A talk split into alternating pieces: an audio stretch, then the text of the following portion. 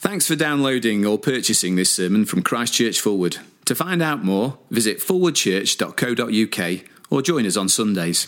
Just as we're standing, let's pray. Father, we thank you for that sure word that we sung about. And we thank you too for the one to whom it points, the Lord Jesus Christ. We thank you for his love for us.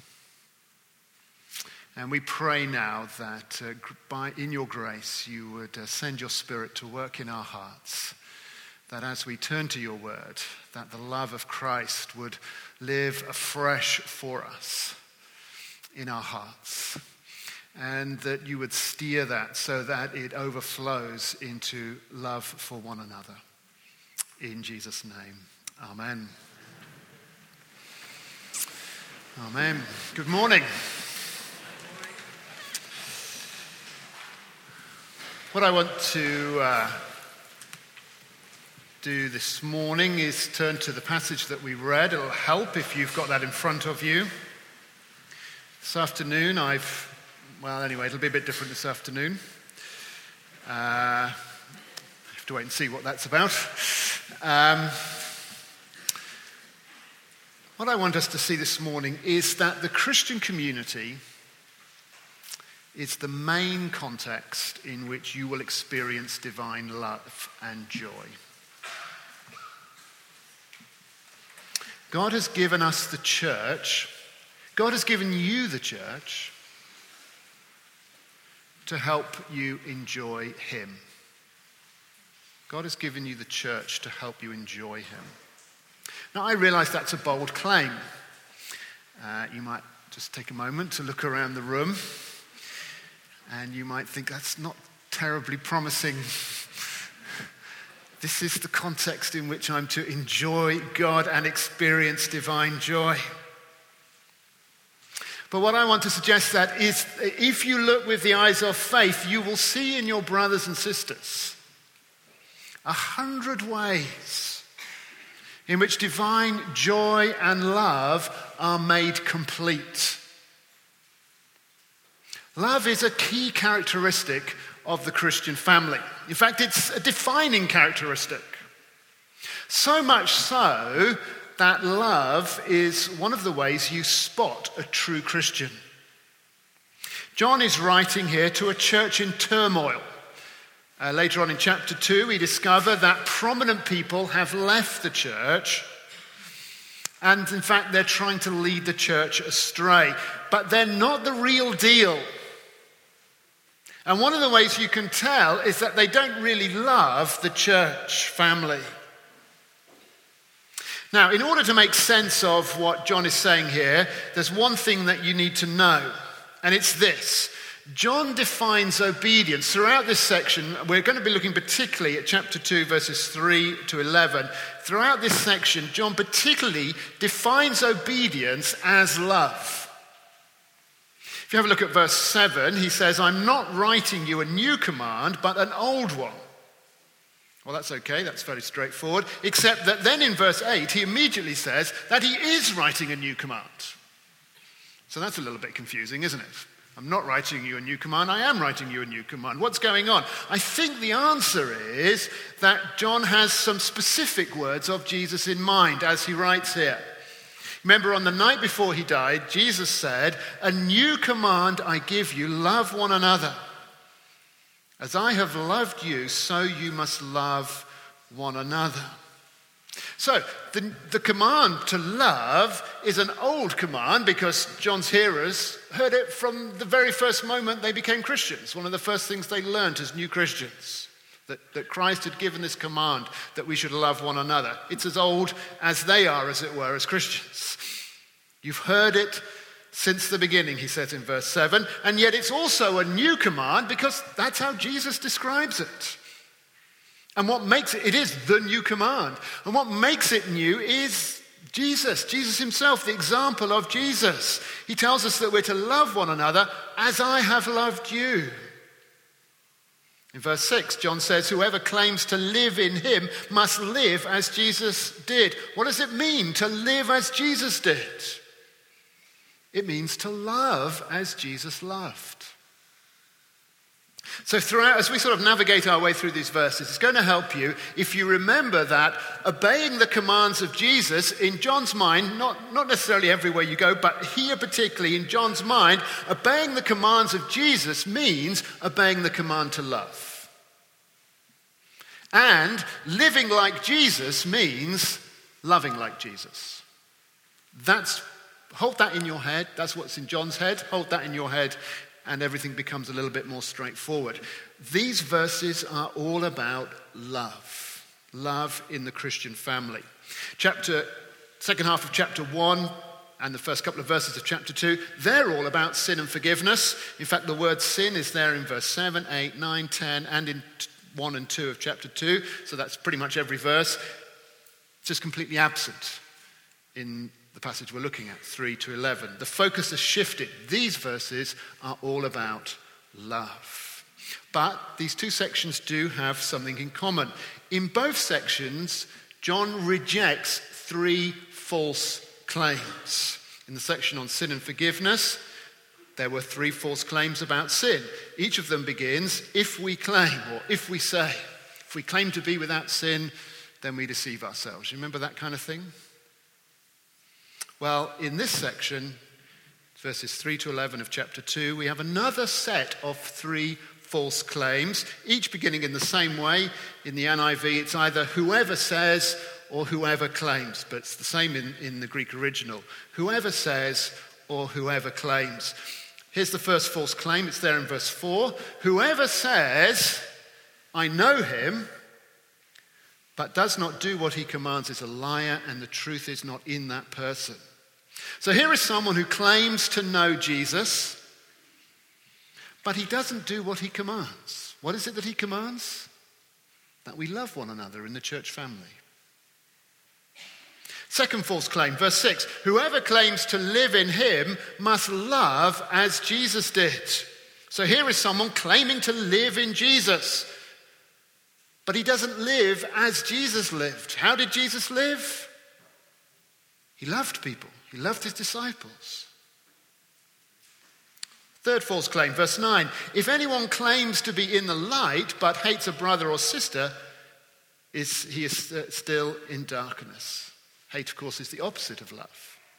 Here is someone who doesn't love their brothers and sisters. And so their claim to be in the light is proved false. In each case, the problem is someone who does not love the church family. Probably these false teachers, they'd given up on this church. They had, as far as they were concerned, they had moved on to, to bigger and better things, to a deeper knowledge of God, to greater spiritual enlightenment. In their minds, they've moved on to higher things, and they've left these sort of ordinary Christians behind. But they don't love the brothers and sisters, and so their claims are false. How do you distinguish between false Christianity and authentic Christianity? One sign is whether people love the church family. My friend Rob is half English and half Australian. He has an English father and an Australian mother. He's lived in England and he's lived in Australia. He has dual citizenship. So is he English or is he Australian? Well, if you ever talk to him about cricket, as I often do, especially during an Ashes series, his true identity is quickly revealed. There's no doubt that he's English. Cricket, rugby, football, these, these often reveal where a person's true allegiance is. It's the same with the Christian community. Does someone belong to the light or to the darkness? Are they a faithful follower of the Lord Jesus Christ or are their claims to know Christ false? Their identity will quickly be revealed in their attitude to the church family. Do they love the brothers and sisters? It's a good sign of a person's true allegiance. Okay, that's the negative. Uh, that's sort of one way to navigate the sort of claims that people make or the versions of Christianity. Do the people love the church family? But here's the lovely thing along with every false claim, John gives a lovely promise, a kind of counter promise. That's where I want us to spend our time. Lovely, wonderful, positive encouragements to love one another. In fact, there's a lovely little moment in verse uh, 7 in, in the NIV. It says, Dear friends, it's literally loved ones. And so John is saying these people, these uh, rather sort of uppity Christians, claim, people who claim to know Christ, who've left the church, who kind of look down on you, they may hate you, but I love you. You're my loved ones. And then John says three things about Christian family love. First of all, loving our church family is the fulfillment of love for God. Each of these positive encouragements comes as the flip side of one of, the, uh, one of these uh, uh, false claims. But uh, here's the first one, verse 5. But if anyone obeys his word, love for God is truly made complete in them. Remember that obeying his word, here in this little section here, obeying his word for John means obeying the command to love one another. If we love one another, then our love for God is made complete. What does that mean? I, I think it means it's sort of fully developed, it reaches its goal. It finds fulfillment. Our love for God finds fulfillment in our love for our brothers and sisters. Or, or put it another way, love, loving one another in the church family is the proper way to love God. The great reformer Martin Luther says, said us at one point, we don't do good works for God. What, what's he going to do with them? He, he, he doesn't need them. It's not like God is up in heaven, sort of feeling lonely or deficient in some way, and we need to come along and do something for him. He is complete and full in himself. He doesn't need them. Instead, we do good works for other people. It's not that we do good for God, instead, we have good from God. But the good that we have from God is then meant to flow out to others. This is how uh, Martin Luther puts it. We conclude, therefore, that a Christian lives not in himself, but in Christ and in his neighbor. Otherwise, he's not a Christian. He lives in Christ through faith and in his neighbor through love. By faith, he is caught up beyond himself into God. By love, he descends beneath himself into his neighbor. Love for God is fulfilled in love for the Christian family. And by the way, here we're not talking about, when we talk about loving the church, we're not talking about loving the church as an event. It, it, you know, it's not, it's not a case of saying, I love going to church. I find the services so encouraging. If, if that's true, by the way, that's great. Very happy for you. It's not what we're talking about here. Nor are we talking about loving the church as an ideal. You know, I, I love the idea of the universal church spread across the world. By the way, that's great too. But what John is talking about here is loving real people, the people in the room. Have another little look round. What he's talking about is about loving for you. What he's talking about is loving these people with all their quirks and failings. So easy, isn't it, to, to kind of get stirred up, loving the church. Yeah, we love the church.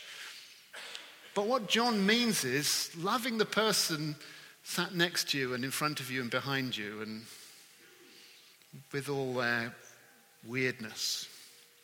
It means sharing your life with real people. It means being an active part of your house group, your home group. You can't love God on your own. Love for God only becomes complete when you love other people. You've got to be part of a community. That's what it means to obey God. That's what it means to be like Jesus. That what, that's what it means to know Jesus. If you claim to know Jesus, but don't love your brother and sister, how can the love of God be in you? So, loving other people in the Christian family is the fulfillment of our love for God, or, or let's put it another way, is fulfilling for two reasons. First of all, we enjoy God when we receive love. We, we, we find this joy. We, the Christian community is a place of joy when we receive God. The joy, we, we enjoy God when we receive love. A little bit later on in chapter 4, John says, No one has ever seen God, but if we love one another, God lives in us and his love is made complete in us. It's an extraordinary statement, isn't it? If we love one another, God's love is made complete in us. It's the same kind of language that he uses in, in chapter 2, verse 5, of God's love, of love being made complete. In chapter 2, our love for God is made complete. In chapter 4, it's love from God that is made complete. I think John's point is this we can't see God. That's how, that's how it begins, isn't it? No one has ever seen God. We can't see God. But, but we can see one another. And so we see the love of the invisible God in the love of the visible church. God's love becomes a reality that can be seen and heard and touched in the life of the Christian community. And, and, and brotherly love, sisterly love, is not a poor substitute for the real thing. It's not that, you know, you could have love from God, but you've got to kind of make do with love from your brother and sister. No, no, no. Brotherly love is divine love. God loves us through the love of other Christians. He loves us in other ways, of course, supremely in the gift of His Son. But the love we experience from one another starts from God. The brother who speaks a word of comfort to you, the sister who bakes a cake for you, the friend who welcomes you into their home, they are the hands and feet of the invisible God. When a brother hugs you, Christ is hugging you. When a sister sits by your hospital bed, Christ is sitting by your bedside. When a friend weeps with you, Christ is weeping with you. One of the big ways we experience our relationship with God is through the love of the church family. We enjoy God when we receive love. But also, we enjoy God when we give love, when we show love.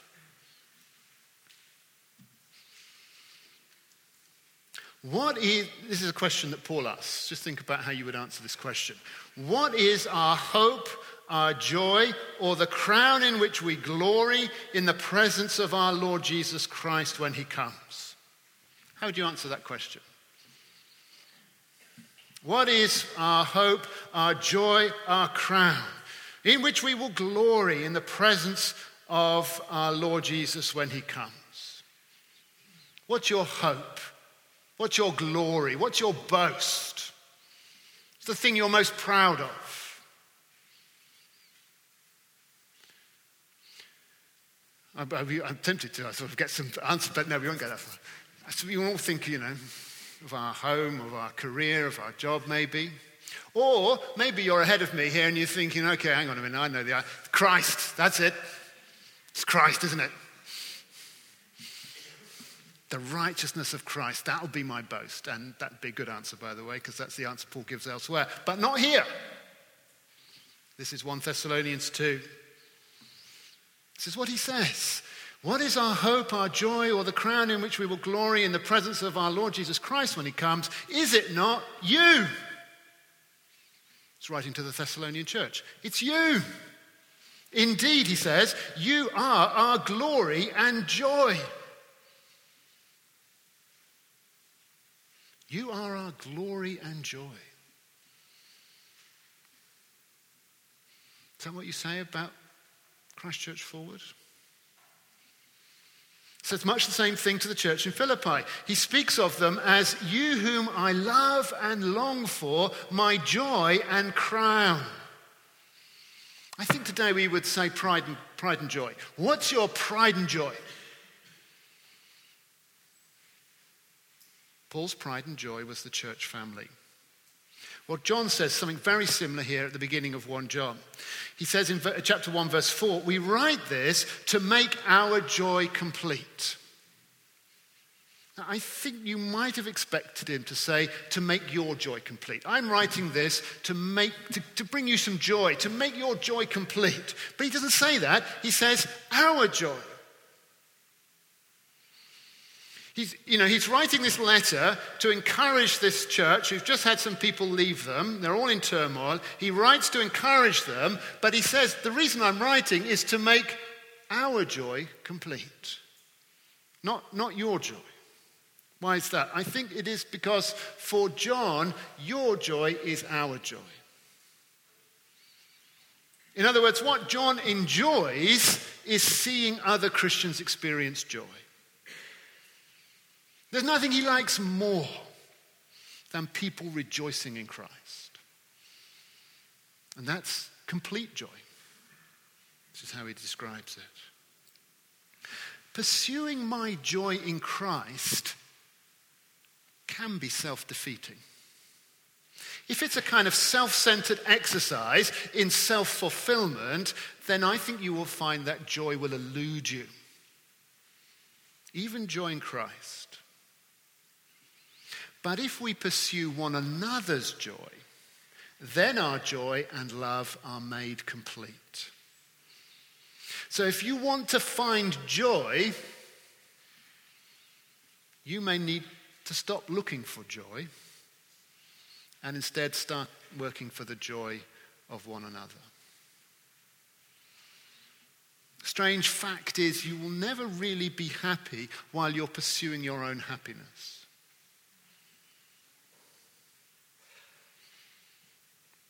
Uh, try this thought experiment with me.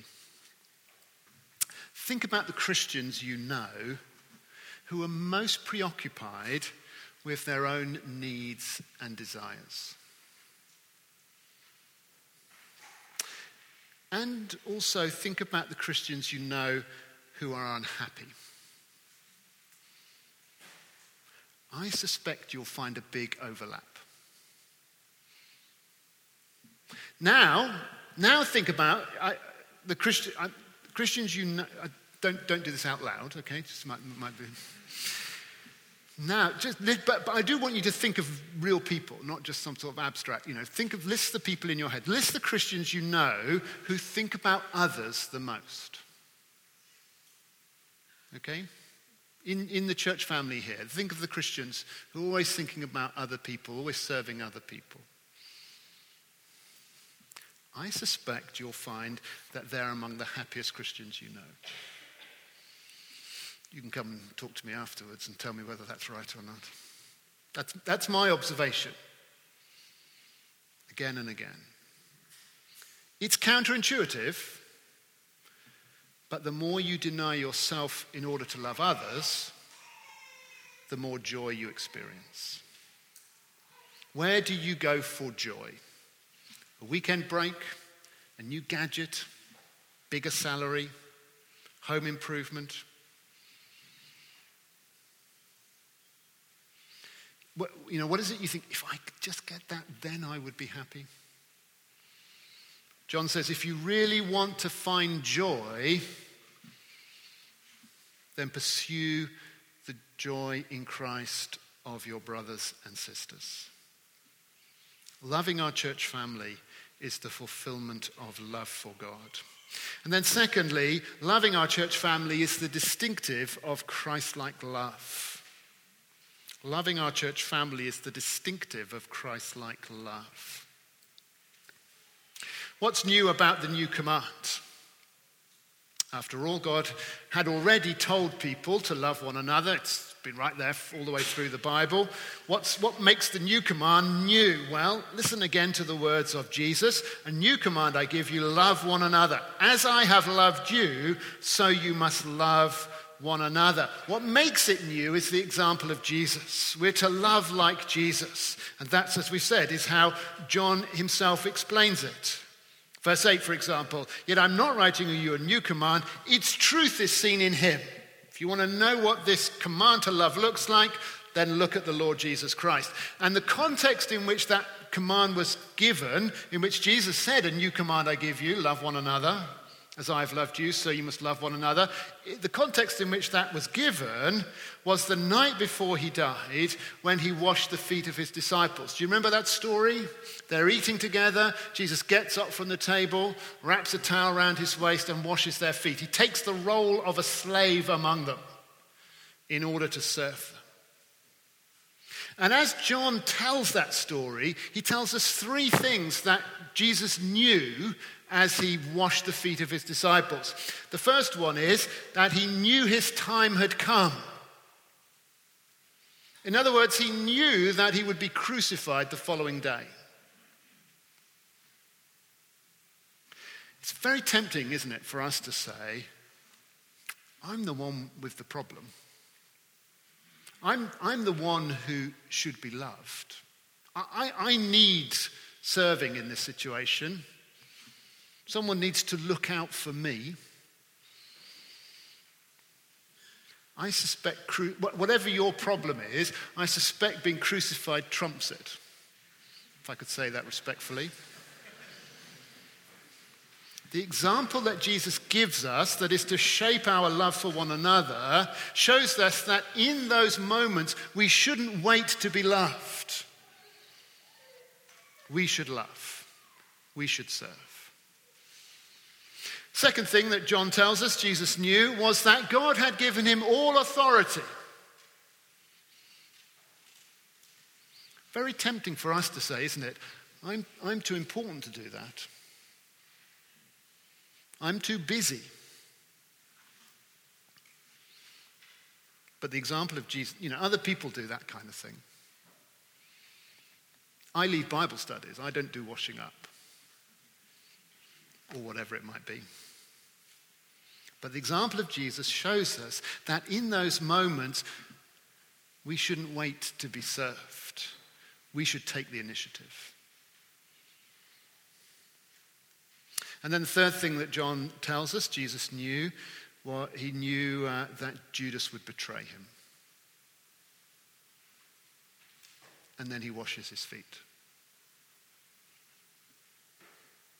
Very tempting for us to say, I'm happy to serve, but not after all they've done to me. They don't deserve it. But the example of Jesus shows us that in those moments, we shouldn't wait for people to change. We should love them as they are. What makes Christ, Christian love distinctive is that it echoes the love of Christ.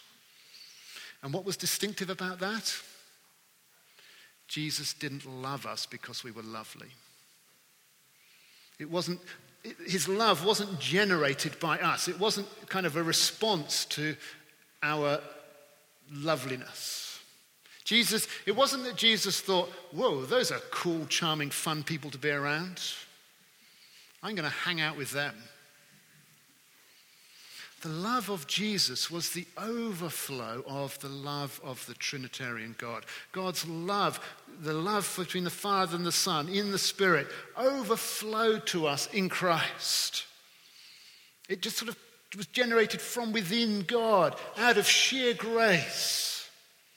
And the same way, Christian love is the overflow of God's love to us. It comes from God's love and then flows out to one another. Chapter 4, again, John says, Dear friends, let us love one another, for love comes from God. That's the distinctive of Christian love. It doesn't come from the person we love. It's not that we look at that person and go, I'd really like to hang around with that person. You know, that, they kind of draw out this love from us. No, it comes from God. Again, chapter 4, dear friends, since God so loved us, we ought to love one another. If you simply hang out with a group of peers, people of your age, or people you find fun, or people of your interest, you're not loving like Christ. It's self interest. I'm not, I mean, I'm not saying you shouldn't do it. It's great. Have, have, by all means, have a good time. But don't call it Christian love. You're not doing anything different from the world around you. What's distinctive about Christ like love is the way that it crosses personality divides, ethnic divides, generational divides, social divides, singles and married, young and old. So love the people in your local church. Spend time with them, build community with them. I realize that, that hanging out with your peers offers a kind of quick reward. It'll, you'll have a fun time.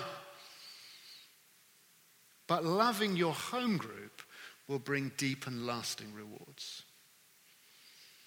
Loving the church fam- family is the fulfillment of love for God. Loving the church family is the distinctive of Christ like love. And then, thirdly, loving our church family is the beginning of the new age. Let me read verse 8 again. I am writing you a new command. Its truth is seen in him. That's okay, isn't it? We we can make sense of that. The, the reality of what it means to love is seen in the Lord Jesus Christ. It's what, Paul, it's what John says. I'm writing a new commandment. Its truth is seen in him and you. This distinctive, Christ like Christian love that is seen in Jesus is also seen in you. Did you see that coming? Is that what you would have written?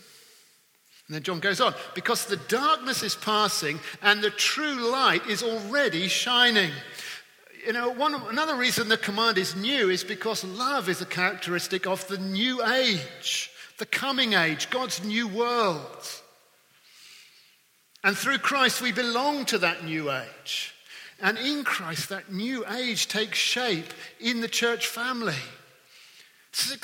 This is astonishingly encouraging. Its truth is seen in him and you.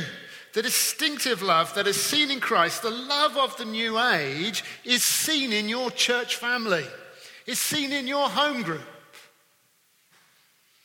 I, I believe that. I believe that is true of your home group. It's very easy for us to see the faults of our church family. And I'm sure that there are faults. We are a community of sinners. But just stand back for a moment and realize what a remarkable thing the church family is. What a remarkable thing your church family is. Just, a little while ago, one of the guys in our church made a video of our church. Uh, he was, he was, uh, to, he was um, from the United States, and he was sort of raising support and, and so on. Anyway, he made a video of our church, and it just it's just shots of our church doing things together, and nice little bit of music in the background. He showed it to me, and I looked at this video, and I mean, I, I mean, I was walking into this. I mean, you know, I, eyes wide open, everything. But I looked at it and I thought, really, this is true. I thought, wow, I would really love to be part of a church like that. It's true. It's absolutely true. I mean, it's ridiculous, but it's true. And then I thought, I am part of a church like that. This is my church.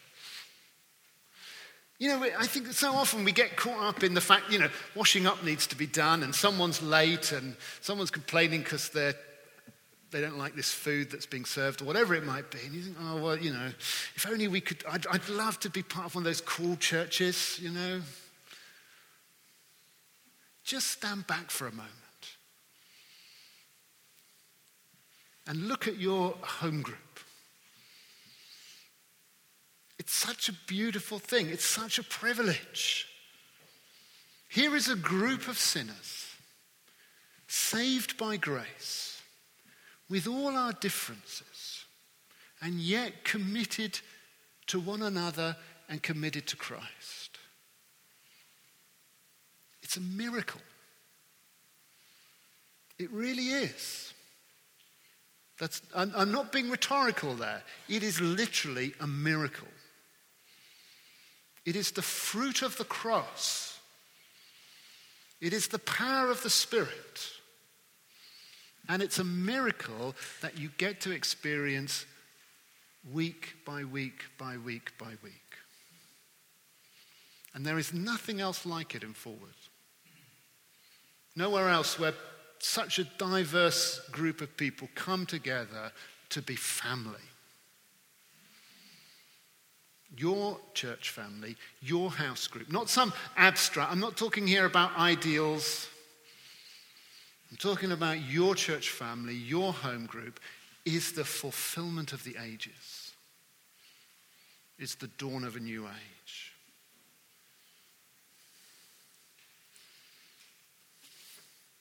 Sheffield is a city of darkness, spiritual darkness, with people blinded by sin, oppressed by evil, cut off from God, facing his judgment.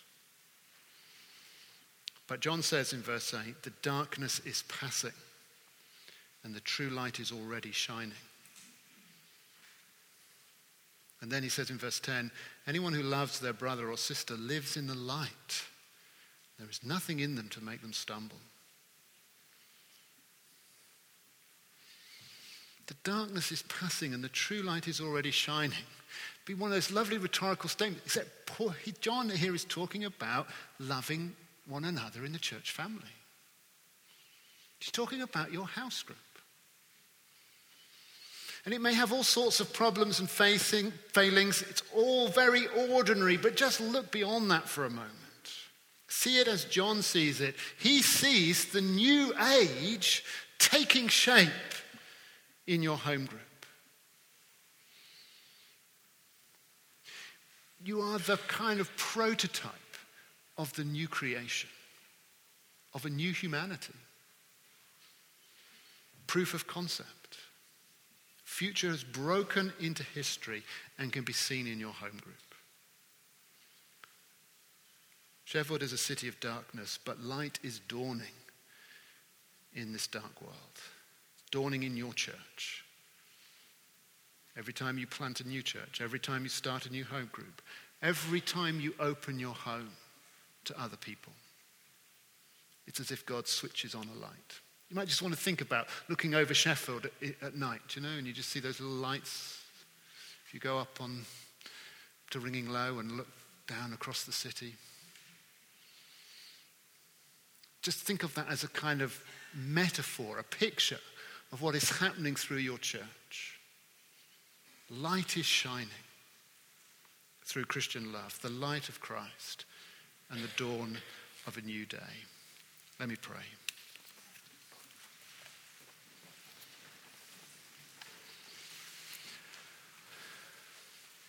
Father, we thank you for that miracle. Uh, the miracle of the cross, the miracle of the Spirit, the creation of a new humanity already taking shape in this church in the home groups represented here, in the lives and love of uh, your people. Uh, we pray that we would uh, recognize that miracle and that you would enable us to participate fully in it, to love one another as Christ has loved us, and to find our joy, to find love made complete as we love one another, to experience the reality of the invisible God in the very tangible reality of our brothers and sisters. Uh, we ask it in Jesus' name.